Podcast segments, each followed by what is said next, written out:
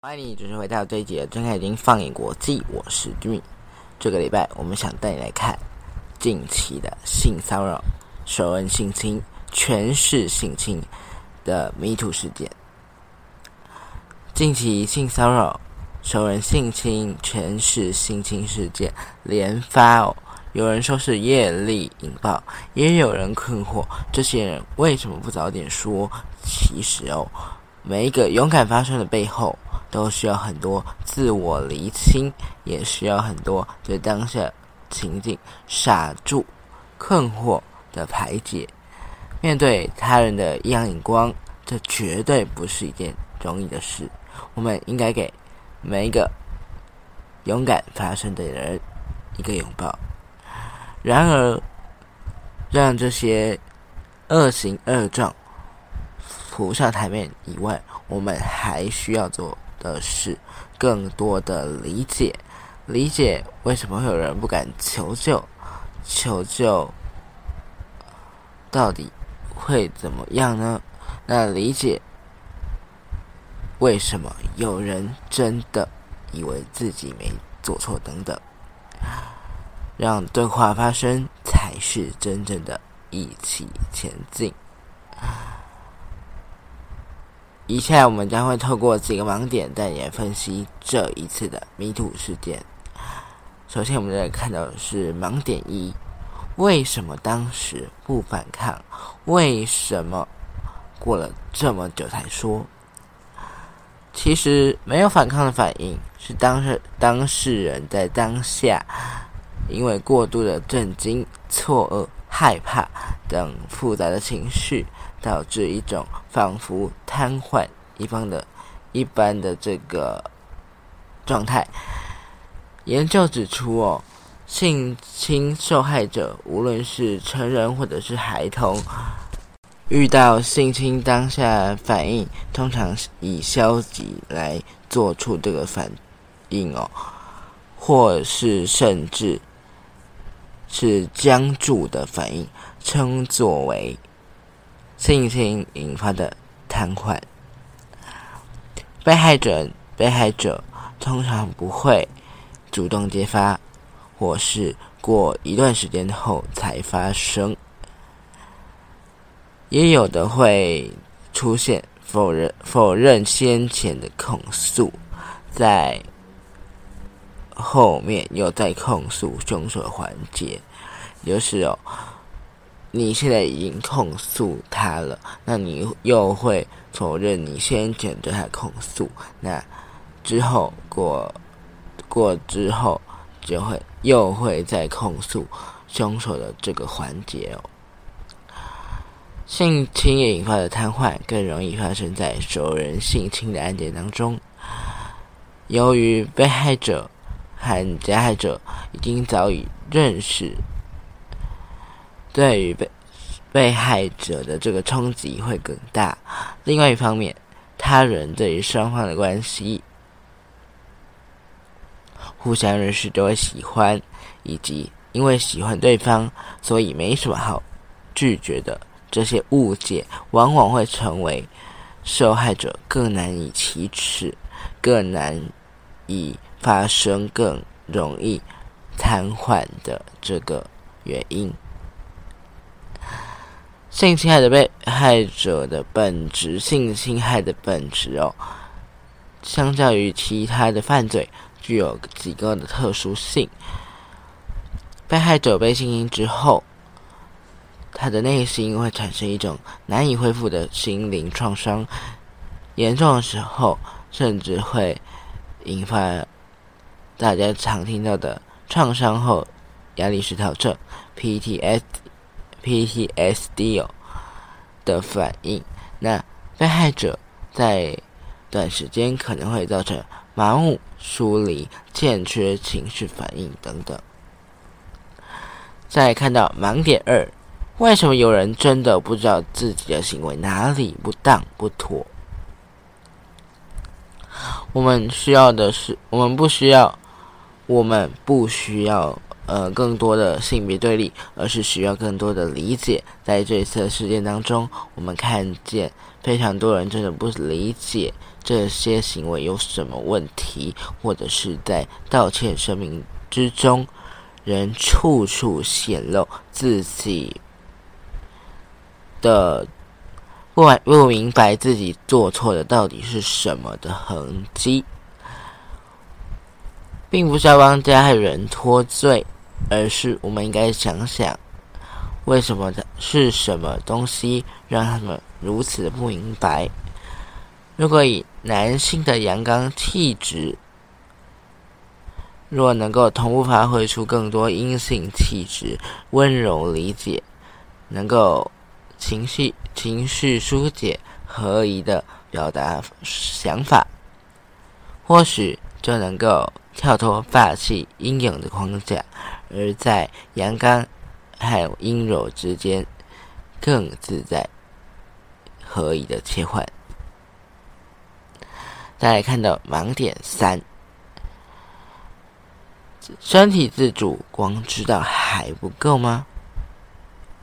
根据卫福部保护服务司的统计，二零二一年的性侵案件中，熟人性侵远比陌生人性侵还来得多，甚至师生关系、邻居、保姆、同学及家家人、亲戚、朋友等等，都可能是性侵的加害人、嫌疑人。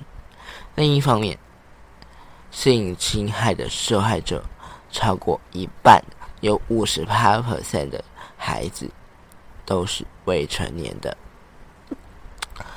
保护自己身体自主，除了观念建立，更需要具体的练习，才能够在真正遇到状况时，尽可能避免我刚才所说的瘫痪式的傻住的状况。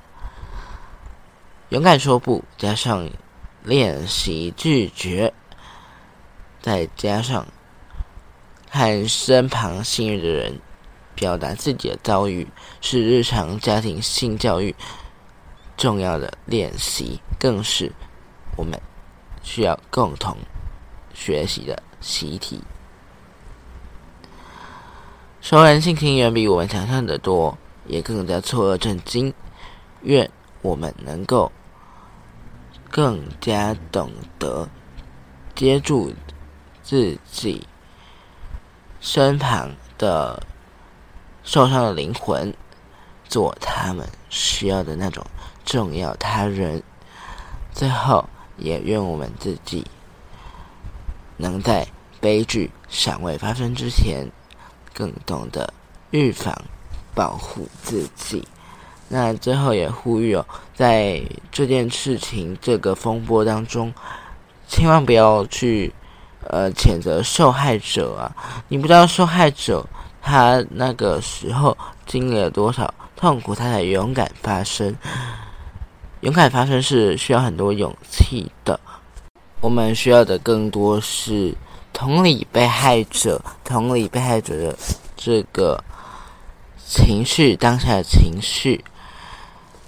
让他们感受到，呃，被保护，或者是被有人能够理解他的话的这个感感动，呃，行为最不缺的就是吃瓜群众在网络上扮演审判者，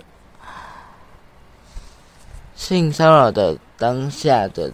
这个受害者哦，确实受害，受害感，呃，受害的感受也很真实。有些最正确的、最正确的性，我们能够轻易的判断这件事情的黑白，以这件事情的呃是非对错，我们能够做出这样的价值判断。但如果没有证据，在事发当下，我们都是不在场的旁旁观者。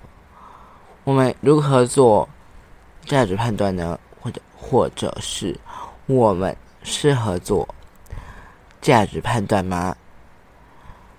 同理，受害当事人的遭遇，鼓励受害者勇敢表达，不要轻易放下对他的对加害者的饶恕，都是非常重要。